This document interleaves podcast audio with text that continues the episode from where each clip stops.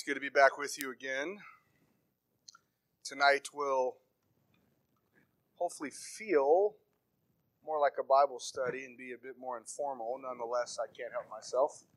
I'm a preacher at heart, so I may get a little bit preachy. Bear with me. We will be in Genesis 22. Genesis 22, I'll read down through verse 18. The binding of Isaac. Now it came about after these things that God tested Abraham and said to him, Abraham, and he said, Here I am. He said, Take now your son, your only son, whom you love, Isaac, and go to the land of Moriah and offer him there as a burnt offering on one of the mountains of which I will tell you. So Abraham rose early in the morning and saddled his donkey and took two of his young men with him and Isaac his son and he split wood for the burnt offering, and arose and went to the place of which God had told him. On the third day, Abram raised his eyes and saw the place from a distance. Abram said to his young men, Stay here with the donkey, and I and the lad will go over there, and we will worship and return to you. Abram took the wood of the burnt offering and laid it on Isaac his son, and he took in his hand the fire and the knife. So the two of them walked on together. Isaac spoke to Abraham his father and said, My father. And he said, Here I am, my son. And he said, Behold the fire and the wood, but where is the lamb for the burnt offering? Abraham said, God will provide for himself the lamb for the burnt offering, my son. So the two of them walked on together. Then they came to the place of which God had told them, and Abraham built the altar there and arranged the wood, and bound his son Isaac, and laid him on the altar on top of the wood. Abraham stretched out his hand and took the knife to slay his son. But the angel of the Lord called to him from heaven and said, Abraham, Abraham. And he said, Here I am. He said, Do not stretch out your hand against the lad, and do nothing to him, for now I know that you fear God, since you have not withheld your son, your only son, from me. And Abraham raised his eyes and looked, and behold, behind him a ram caught in the thicket by his horns. And Abraham went and took the ram and offered him up for a burnt offering in the place of his son. Abraham called the name of that place, the Lord will provide, as it is said to this day, in the mount of the Lord it will be provided.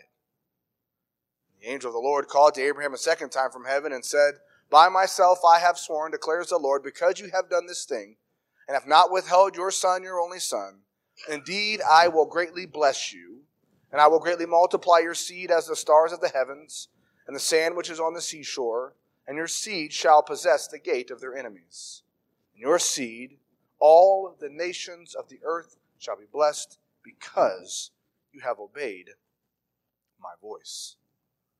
Thus reads the word of God. In 1634, renowned Dutch painter Rembrandt painted a great work of art that depicted Abraham's sacrifice of Isaac. The painting captures perfectly how the Lord intervenes to stop Abraham from slaying his son. Isaac's eyes did not meet his father's eyes. He was lying on the ground, his arms bound behind his back, and his eyes covered by his father's left hand. But his head was thrown back, revealing the neck. Isaac's curled right leg was completely relaxed, while the other curled leg was ready to kick off. The most fascinating part of Rembrandt's drawing was the activity on Abraham's right hand. Abraham had raised his knife to strike the boy, but an angel's hand grabbed hold of his hand. As a result, the knife barely fell out of his hands on its way to the ground. The angel's right hand had such a tight grip on Abraham's hand that Abraham was forced to drop the knife out of his hands. The angel held his left hand up as if to signal for Abraham to stop what he was doing. The angel's eyes were most tricky. He was looking intensely at Abraham as he gripped him by the wrist and at the same time looking at the boy to see if he was all right. What a picture. We know this story well, don't we? It's the binding of Isaac. This story is one of the best told stories in all of literature. It's absorbing, it's riveting, it's challenging, and as a result, for centuries, people have been wringing this text dry. Why? Because as we read the story, we begin to experience for ourselves the torment of the test of God that wrings Abraham's very heart. We can't help but see in the face of Isaac our own sons and daughters. Genesis 22 is a story of pain and laughter, of never ending love and near loss existing together as two sides of the same coin that is spinning so fast it is hard to tell one from the other. The whole gamut is here in Genesis 22. And you know what? I'm going to give you all of it. Just kidding. Not all of it. But I suggest if we are going to get to the heart of it, to notice what I would like to call tonight, here's a, a phrase for you to think about life's collateral beauty. If you want to be changed by the text tonight, I suggest in our minds we need to be thinking about this phrase, collateral beauty.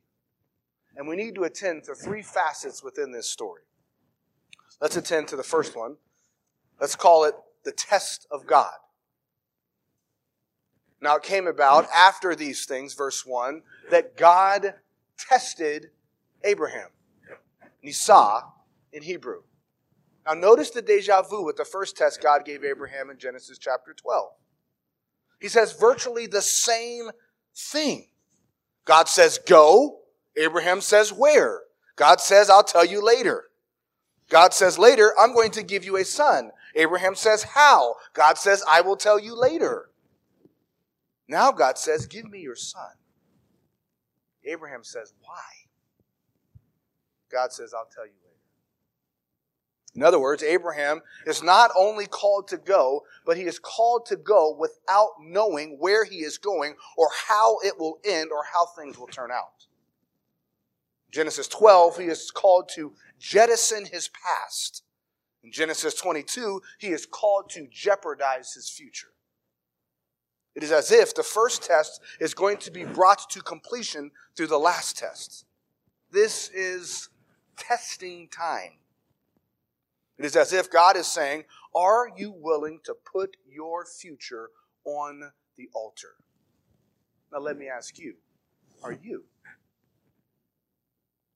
Verse 2 most importantly, as a part of the test, and the only real difference that makes all the difference in the world, he's not just called to go, but to go to a place that he will tell him later he is called to offer up his son, his only son, whom he loves more than anything.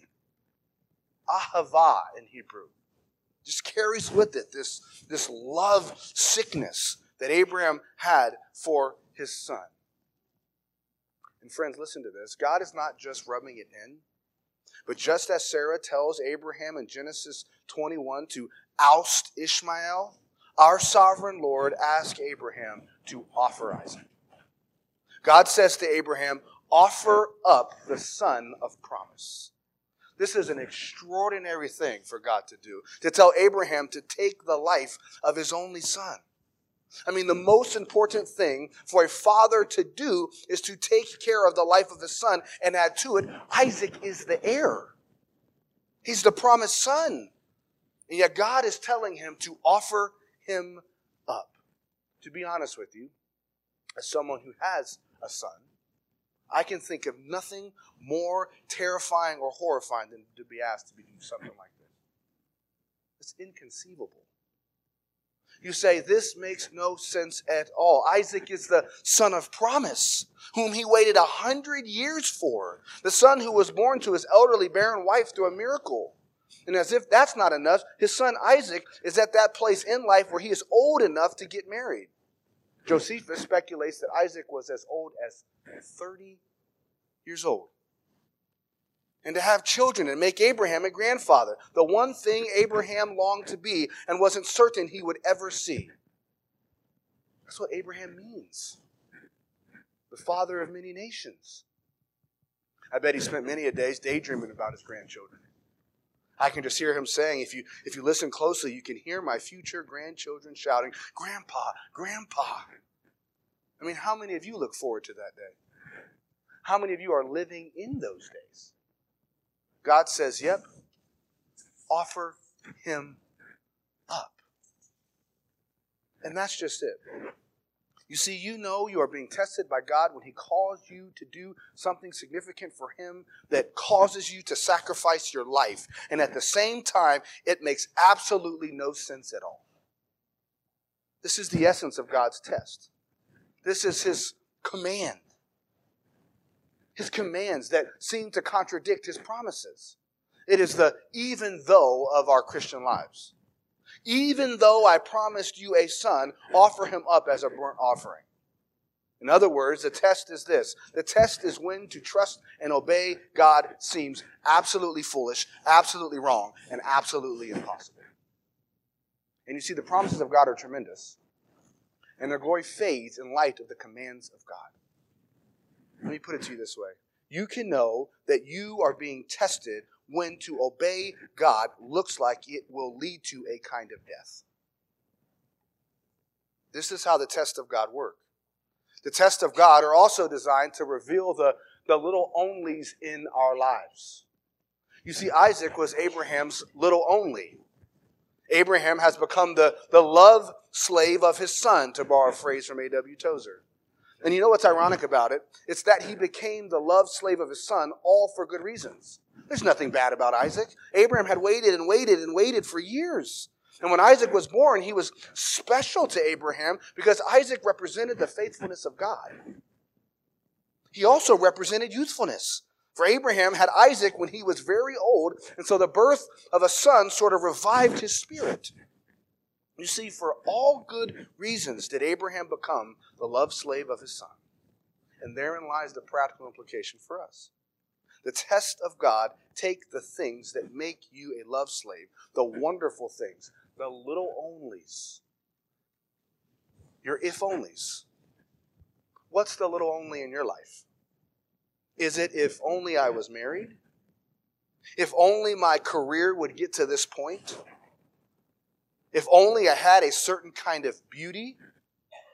In Abraham's case, if only I had a son.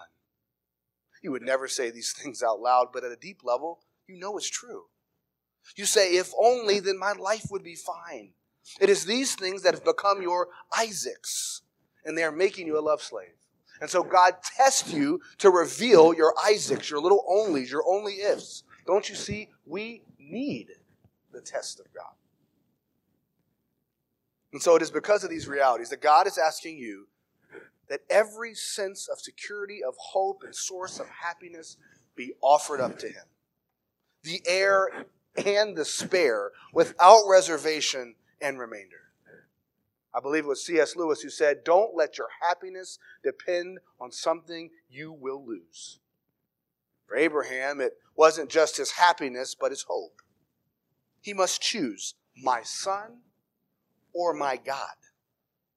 You see, God is asking Abraham, who is the object of your soul's deepest faith?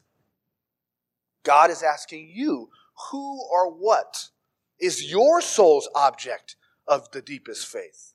Listen, every single person here, every single person in the, in the world is religious meaning everyone worships something or a certain thing. Look, there are certain things in your life or a certain thing that if you don't have it, you cannot receive life joyfully. You have no security, you have no hope. That is the object of your deepest desire.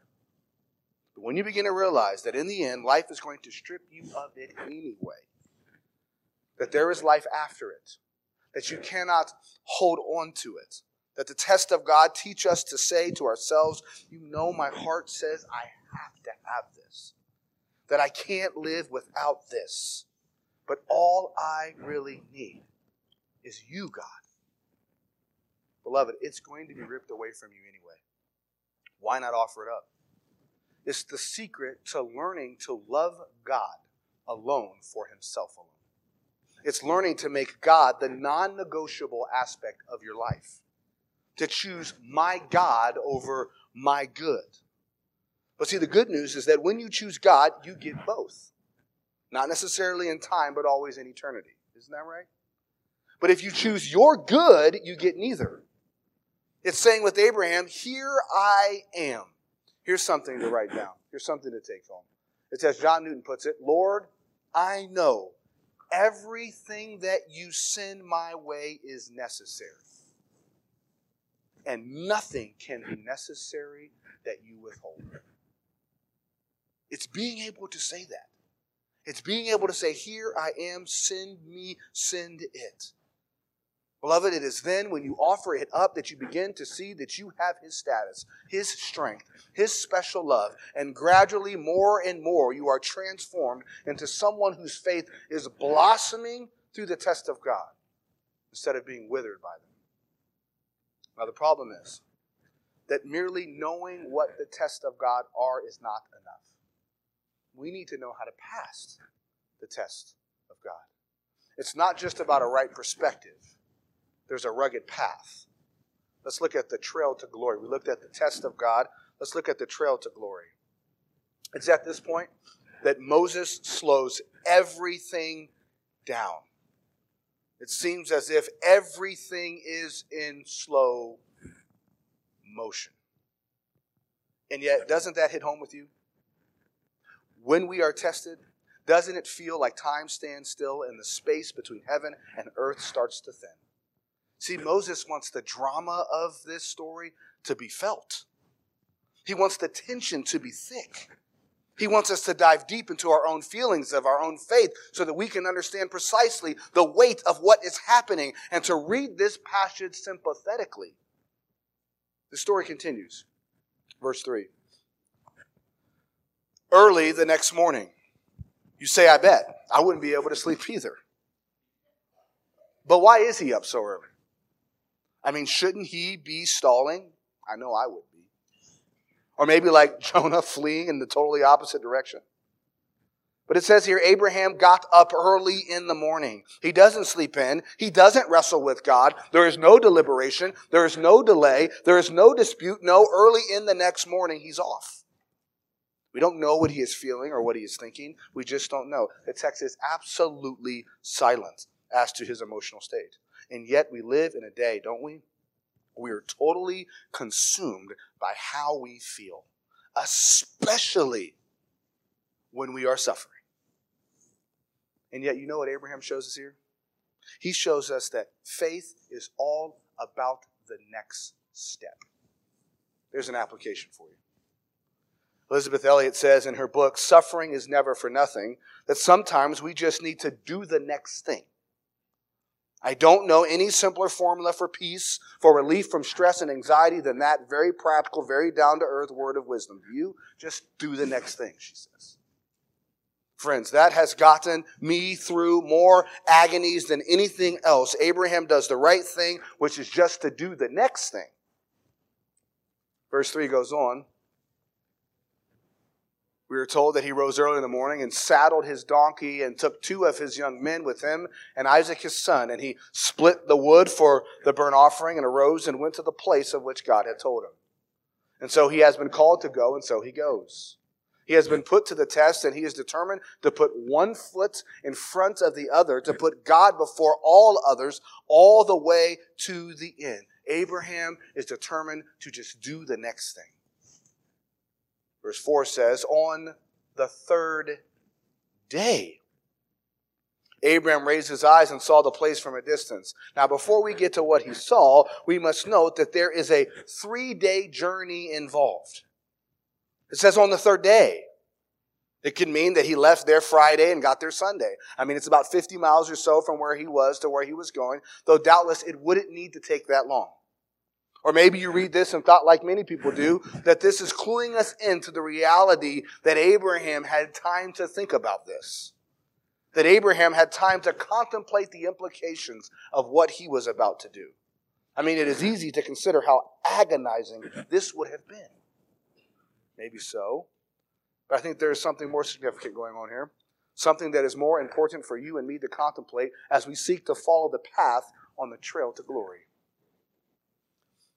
I think I can prove it to you. The third day, Did you know that the covenant between God and his own firstborn son Israel is made on the third day?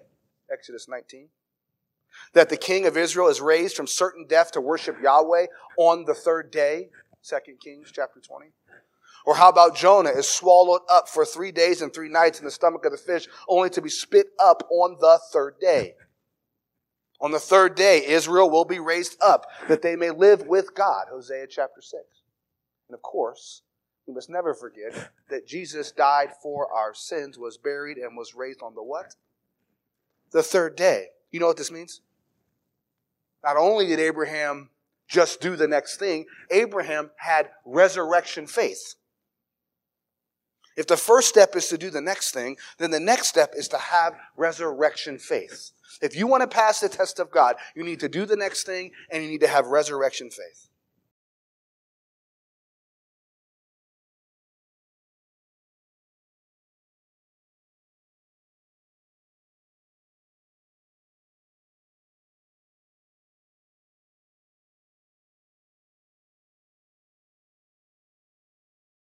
And was looking into the future at something which the present is merely preparation for. He's not only thinking about what he's about to do, he's thinking about God is going to do through Jesus Christ. You don't believe me? Listen to this. Believe Jesus. Jesus says in John chapter 8 and verse 56 Abraham rejoiced to see my day, and he saw it and was glad. This means certainly Abraham would have had in mind Jesus' sacrifice for sins. But here, he is pointing to Jesus' resurrection. Still not convinced? Look at what it says in verse 5. Stay here with the donkey, and I and the lad will go over there, and we will worship and return to you. Did you catch it? You mean to tell me that he thought Isaac was coming back. You better believe it. He absolutely thought that. He knew that in his heart of hearts. That's how confident he was in the promises of God. That even if God had to bring Isaac back from the dead, God would make good on his promise. And because of this, in the midst of it all, you know what he does? This is astounding. He worships. Are you jealous? Because I am. I mean, it is a holy envy, but envy nonetheless. Let me ask you when you are being tested, is your instinct to worship? No, of course not. If you're like me, you groan, you grumble, you gripe. But Abraham worships, he glorifies God. You say, how in the world could Abraham worship? Turn with me to Hebrews. Hebrews chapter 11.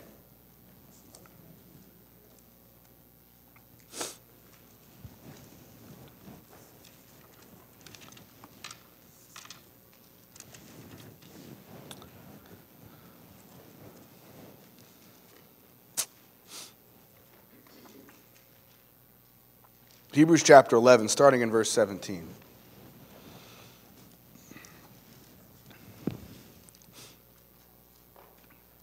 By faith, Abraham, when he was tested, offered up Isaac, and he who had received the promises was offering up his only begotten son. It is he to whom it was said, In Isaac your descendants shall be called. He considered that God is able to raise people even from the dead, from which he also received him back as a type. Abraham worships because he says to his heart, if the resurrection is true, and I know that it is, everything is going to be all right. How could he say that? Because he rejoiced to see his day. Because he had experienced God's actual presence in Christ, in his life, and on his heart over and over again, even in stretches when he seemed absent. He felt God's resurrection power. Notice it says, which he also received him back as a type. A type of what? A picture of who? Who was it that put his own life on the altar and came back from the dead? Sunday school answer Jesus. It's a picture of Christ. That's rejoicing to see his day. And listen to this if Abraham rejoices to see Jesus' day, you know what? Jesus rejoices to see yours. Hebrews 12 says, Who for the joy set before him endured the cross, despising the shame. I love to tell people, right where joy is, write a line out to the margin and put your name there. Because when he did that, he was thinking of you. Jesus was what kept Abraham on the trail to glory all the way up to Mount Moriah. And you are what kept Jesus on the trail to glory all the way up to Mount Calvary. Does this mean? You know what this means? This means that if you are to pass the test of God, you must have resurrection faith and you must rejoice to see Jesus' day. And then it will be like for you what it was like for Abraham, no matter what you are facing. Do you have resurrection faith? Back to Genesis 22. So, all along the journey, every step in slow motion, Abraham striding on to the place where he would have to offer up his son. So he finally comes to the place where he can see the mountains of Moriah off in the distance. And as he sees them, he knows that this is the time, this is the place. And now it must be done. And so he leaves the servants with the donkey, and verse 6 says, he takes the wood and it must have been bundled together. And he takes the wood and places it on the back of his son Isaac. And they together start to go up the slope of Mount Moriah. Abraham, with the fire and the knife, goes up with him. Notice this all of the dangerous stuff, Abraham keeps. You see the tenderness. I wonder what the topic of conversation was. Son, we're going to go up that mountain. It's a long way up. I need you to carry the wood, my son. Meanwhile, every step, every stick of wood, Abraham is thinking, I'm really going to do this. I can't believe I'm going to offer up my son. And so, as the two of them walk on together, we arrive at one of the most touching scenes in all of the Bible. In verse 7, Isaac cries out to Abraham and says, My father, literally, Abba, and Abraham responds as if he knew what Isaac was about to say. He says, Here I am. Isaac says, You, you have the fire and the knife. I have the wood, but something is missing. Where is the lamb? You see, this is a trusting son who says in a gentle and loving way, Where's the lamb? Isaac says, Dad, I know I am the sacrifice for you, but where is the sacrifice for me? I can see Abraham saying shakingly, verse 8, God will provide for himself the lamb for the burnt offering, my son. Abraham says, God will see to it that there is a sacrifice for you and for me. God will provide the lamb, my son. You see, Abraham believes that somehow, some way, God will supply the bleeding lamb. Somehow, some way, God's promises will be kept. How does he do it? How can Abraham know for sure? Abraham believes because God will see to it. He is saying, My son, you can't see the lamb, I can't see the lamb, but God will see to the lamb. Now, what pushed Abraham up that mountain? What was driving him up that terrible mountain? What is giving him the ability to go up? You know what it was? Here's our last application to passing the test of God. Abraham was listening for the next word. He knows the Lord does not want to take away what he has promised. He was listening for the next word. And because he was listening for the next word from God, he would not kill Isaac prematurely or unnecessarily. He would not give him up until the very moment God asked him to. Now, that's a word for us, isn't it? What are those Isaacs in your life that you kill prematurely? That you give up before God asks you to? God is warning us through Abraham's faith not to kill Isaac prematurely or unnecessarily. And that's just it. The last step to passing the test. If the first step is to do the next thing, and the next thing is to have resurrection faith as you rejoice to see his day, then the final step is to listen for the next word. The midst of testing on the mountain of trouble, we must be able to hear the next word. Let's zero in on Isaac because here's where it becomes extremely personal. Let me show you what I mean. As they go up the mountain, it is as if the camera zooms in on Isaac, and we get to see that Isaac has a faith that he shares with his father. Note this he doesn't fight with his father. Isaac is a fully submissive son. Isaac fully yields himself to his father. Isaac trusts him implicitly.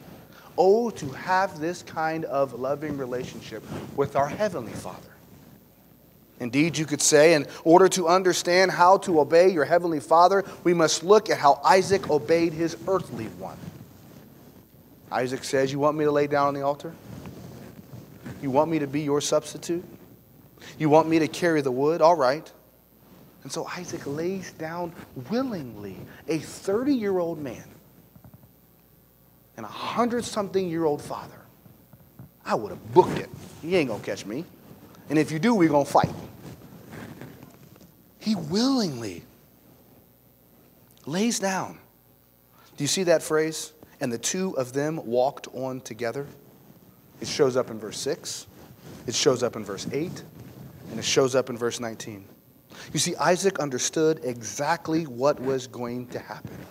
He realizes that he is the lamb for the burnt offering. In fact, the placement of my son at the end of Abraham's consolation insinuates that it is the son who is the one who is going to be provided. You could put it this way Abraham says, God will provide the lamb that is my son. And it is here the story reaches its climax. Verse 9. So they came to the place of which God had told them, and Abraham built the altar there and arranged the wood and bound his son Isaac, the word Akedah, and laid him on top of the wood. No struggle on Isaac's part. In fact, he probably built the altar on which he was laid. And he takes it even further. He allows himself to be tied hand and foot. Isaac doesn't flee, Isaac doesn't fight. And then in verse 10, Abraham stretched out his hand and took the knife to slay his son. Abraham would withhold nothing. He would not even withhold his son. He says, Lord, not my will, but yours be done. Okay, let's stop right there. This is the part in the movie where we cover our eyes. I mean, the insanity of this whole thing. This is a terrible story. This is unthinkable. You say, I just can't take this anymore, even though I know how it ends. Can't we just skip ahead to the next word so we can pass the test? Get this. If you are feeling like this is too much to bear, or the fact that God would ask someone he loves to give up something he loves, then here comes the kicker, because it is even worse than you thought because it means that you have yet to understand the true horror of the test. Because, see, the problem is you're not Abraham in the story, you're Isaac. Meaning there is a sacrifice for Abraham, but there is no sacrifice for you. And even Isaac can't pay the price of sin for his family. They both need the lamb. They both need a substitute because even if you are willing to lay down everything, your deepest loves, your little onlys, your only ifs, even including your own life, you will die in your sins like both Abraham and like Isaac unless, unless, like Abraham and Isaac, you have, here's our next point, a thicket of grace to be offered in your place as both the subject and object of your faith. You need a thicket of grace we need a thicket of grace. That's our last point. Charles Spurgeon, in his sermon on Genesis 22 regarding this part of the passage, says this Just in the last distressing hour, the Lord displays delivering power. The mount of danger is the place where we shall see surprising grace. Here it is the thicket of God's grace. Verse 11 but the angel of the Lord called to him from heaven and said, Abraham, Abraham. He said, Oh, thank God, a thicket of grace. And God says, Do not stretch out your hand against the lad and do nothing to him. Beloved, this is the next word we've been longing for. And it's right in the nick of time that the angel of the Lord shows up. And who is that? That's right, it's Jesus. It's the pre incarnate Christ. And he says, Abraham, Abraham, you do not have to stretch out your hand because one day I will be glad to stretch out mine in your place. Isn't that the gospel? I mean, what did Abraham ultimately have to sacrifice in the end? Nothing. Abraham didn't even have to provide a sheep out of his flock. He sacrificed absolutely nothing. Why? Because God in Christ sacrificed absolutely everything. There was nothing left to give except his sin, and yet he gets it all. You say, How? Why? Why didn't Abraham have to bring his own hand down on his son? Because he looked to the promise, he looked to the one who was to come. Because centuries later, his heavenly father led his son, his infinitely big little only, up those same mountains where he placed the son on the wood again. Think about that. Abraham said, On the mount of the Lord it will be seen. More literally, it says, He will be seen. Who will be seen? Where will it be seen? Our God was seen in Christ as he became the sacrifice on Calvary and paid the penalty, the price for sin for you and for me. And because of this, in the midst of suffering, when it's testing time, we must remember that the real God comes for you in the flesh, in Christ, into your test, and on your behalf. He does not stand far off. He stays his hand of wrath by stepping in and absorbing it. He will see you through and work with you the whole way through the test and on the trail, all the way up to the thicket of His grace.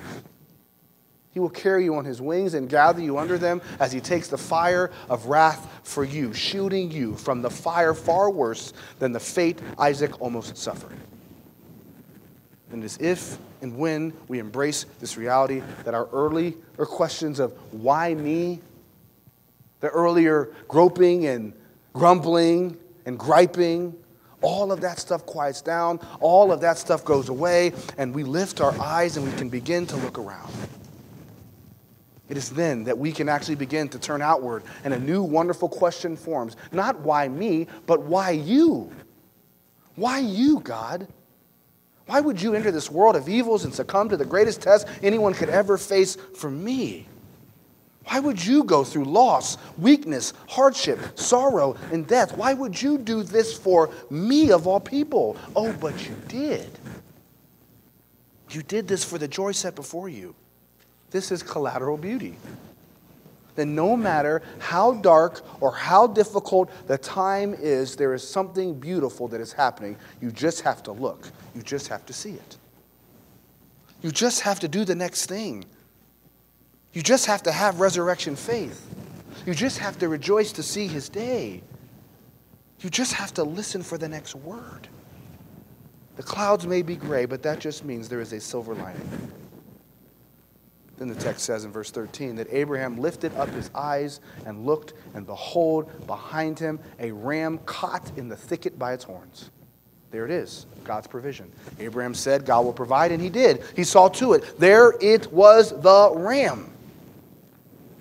So Abraham went and took the ram and offered it up in the place of his son. And the Lord saw to it. Or did he? You see, a ram is not a lamb. It is as though Moses deliberately leaves Isaac's question unanswered so that you and I can answer it. The reader is left to look for the lamb somewhere else and in someone else. And it isn't until John the Baptist comes on the scene and finally answers Isaac's question for all time when he sees Jesus and proclaims, Behold, the Lamb of God who takes away the sin of the world. There's a song by the Gettys that goes like this Behold the Lamb that bears our sins away, slain for us, and we remember the promise made that all who come in faith find forgiveness at the cross. Isaac knew this. He knew he could not be the sacrifice. He wasn't perfect, and in order to atone for sin, he would have to have been spotless, sinless, the true Son. This is the message of the gospel. On the mount of the Lord, he will be provided, the lamb slain from the foundation of the world. The one provided is not Isaac. The one provided is not the ram. The one provided is the lamb who takes away the sins of the world. The one provided is Jesus Christ, who went to the cross as our substitute in love, not for his sin, but for ours. The good news is that God in grace provided for you in Christ what you could never, ever, ever provide for yourself. He is Jehovah Jireh. I can just imagine as the knife plunges deep into the ram who will one day become the lamb, Abraham and Isaac, as they watched the flames and felt the heat, saying to each other, That could have been you, son. That could have been me, Dad. God provided a substitute sacrifice, and on the mount of the Lord it was provided. One of the ancient Jewish commentaries on Genesis 22 contained these striking words. As it pictures Isaac with the wood for the sacrifice on his back, listen to this Isaac like a condemned man, carries his own cross. And yet you see that although the wood is on the son's shoulders, the fire and the knife for the sacrifice are in the hands of the Father.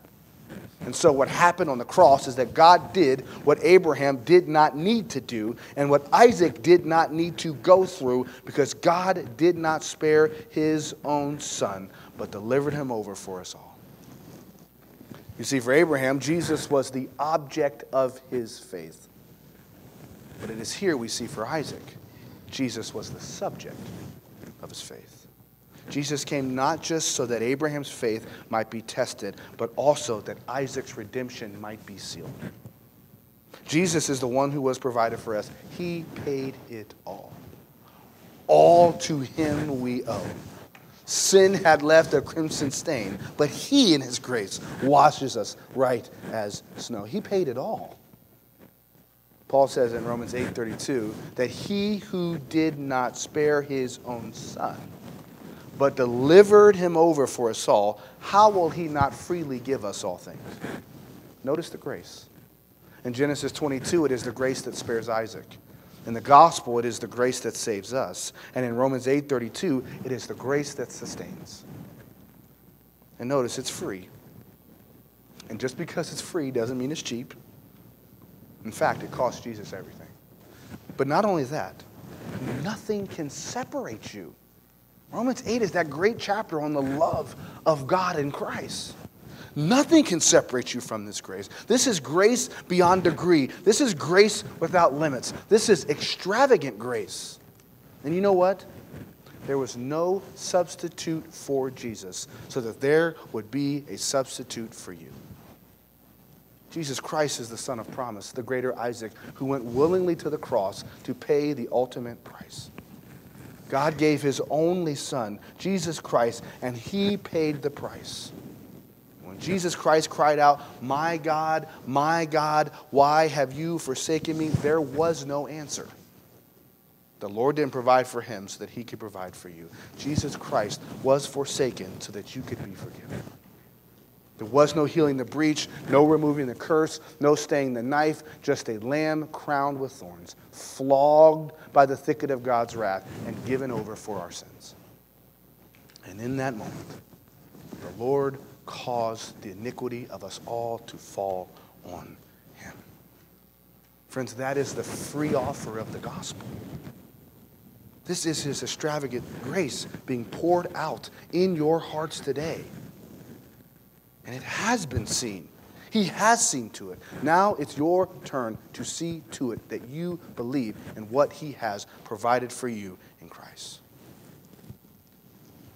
There's a really clear picture in comparing both Jesus and Isaac.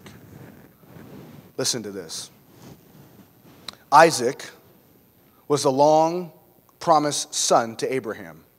Jesus was the long promised Messiah and Son of God. Both were the only son of their father. God said that Isaac was your son, your only son, whom you love to Abraham. God said, This is my beloved son, with whom I am well pleased. Both had a miraculous birth. Isaac was born to parents who were very old. Jesus was born of a Virgin Mary and conceived by the Holy Spirit. Both had a conception and a birth that was pre announced. Both were named before their birth. Both were mocked and persecuted by their own kindred. Both were undeserving of their sacrificial death. Both were sacrificed near the same place. Both were loved by their fathers. Both had a three day experience. Isaac had a three day hike to Mount Moriah. Jesus had three days from the cross to the grave to the resurrection. Both were accompanied by two men Isaac by two servants, Jesus by two thieves. Both carried their own wood. Isaac carried the wood for his own sacrifice. Jesus carried the cross beam of his cross. Both submitted to the Father. Isaac willingly laid down his life, submitting to his Father. Jesus submitted to his Father's will and laid down his life for our sin. Both asked a question of their Father. Isaac asked Abraham, here's the, here's the fire and the wood, Father, but where's the lamb? Jesus cried, My God, my God, why have you forsaken me?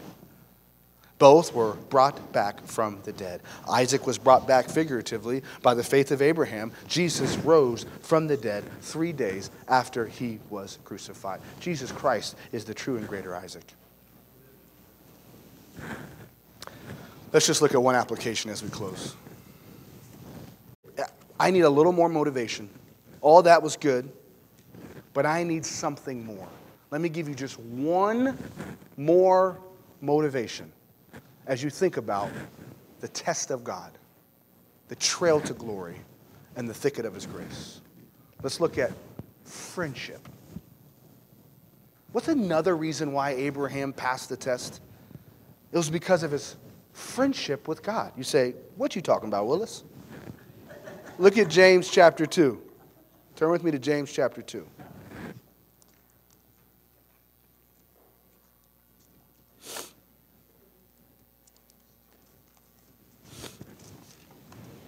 This is so good. James chapter 2. To pass the test of God, there has to be a living faith stemming from a loving friendship. Let me say that again. Apart from the three applications that I gave you earlier, just do the next thing, have resurrection faith, listen for the next word. In order to pass the test, there has to be a living faith stemming from a loving friendship. James 2 and verse 21 says this Was not Abraham our father justified by works when he offered up Isaac his son on the altar?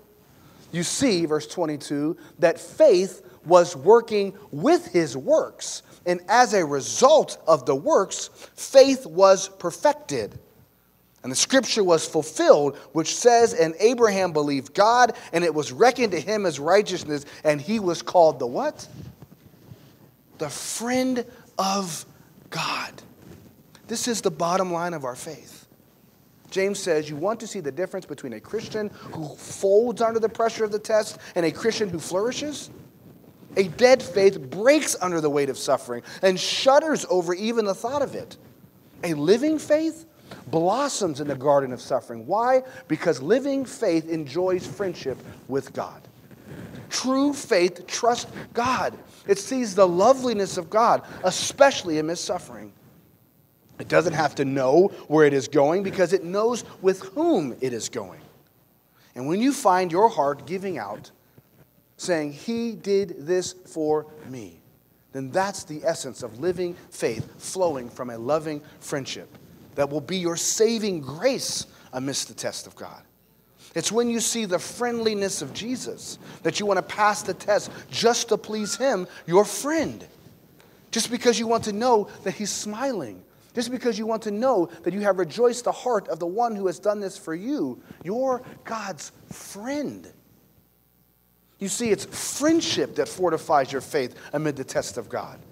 It's seeing a, a greater one than Abraham and even Isaac, where God the Father walked up that mountain with his son and sacrificed his son and went through with it. Now look at Jesus Christ, the Son of God, crying, yelling, being betrayed, all sorts of things that we go through, feeling cut off from God, and say, You too? Remember, Jesus Christ looking down from the cross with all the people denying him, betraying him, forsaking him, mocking him, rejecting him, and in the greatest act in the history of the world, the greatest act of friendship in the history of the world, he stayed. He just stayed. In other words, a Christian looks at God sacrificing his son and he says, Now I know that I am a friend of God. It reminds me of that old Frankenstein movie, The Bride of Frankenstein. There's that pretty famous scene where Frankenstein, who can, who can barely speak, he's, he's growling, you know, and he's running away through the woods, and in the middle of the forest, he finds an, an old blind man. And as the monster is coming in, the blind man is on his knees praying to God, Oh God, please give me a friend to be of some comfort to me in my terrible loneliness. And now in comes the monster, and the, the blind man can't see him, and so he's not afraid of him. And so he can sense that the blind man can't speak, and so he says, Oh, you, you have an affliction? You, you can't speak?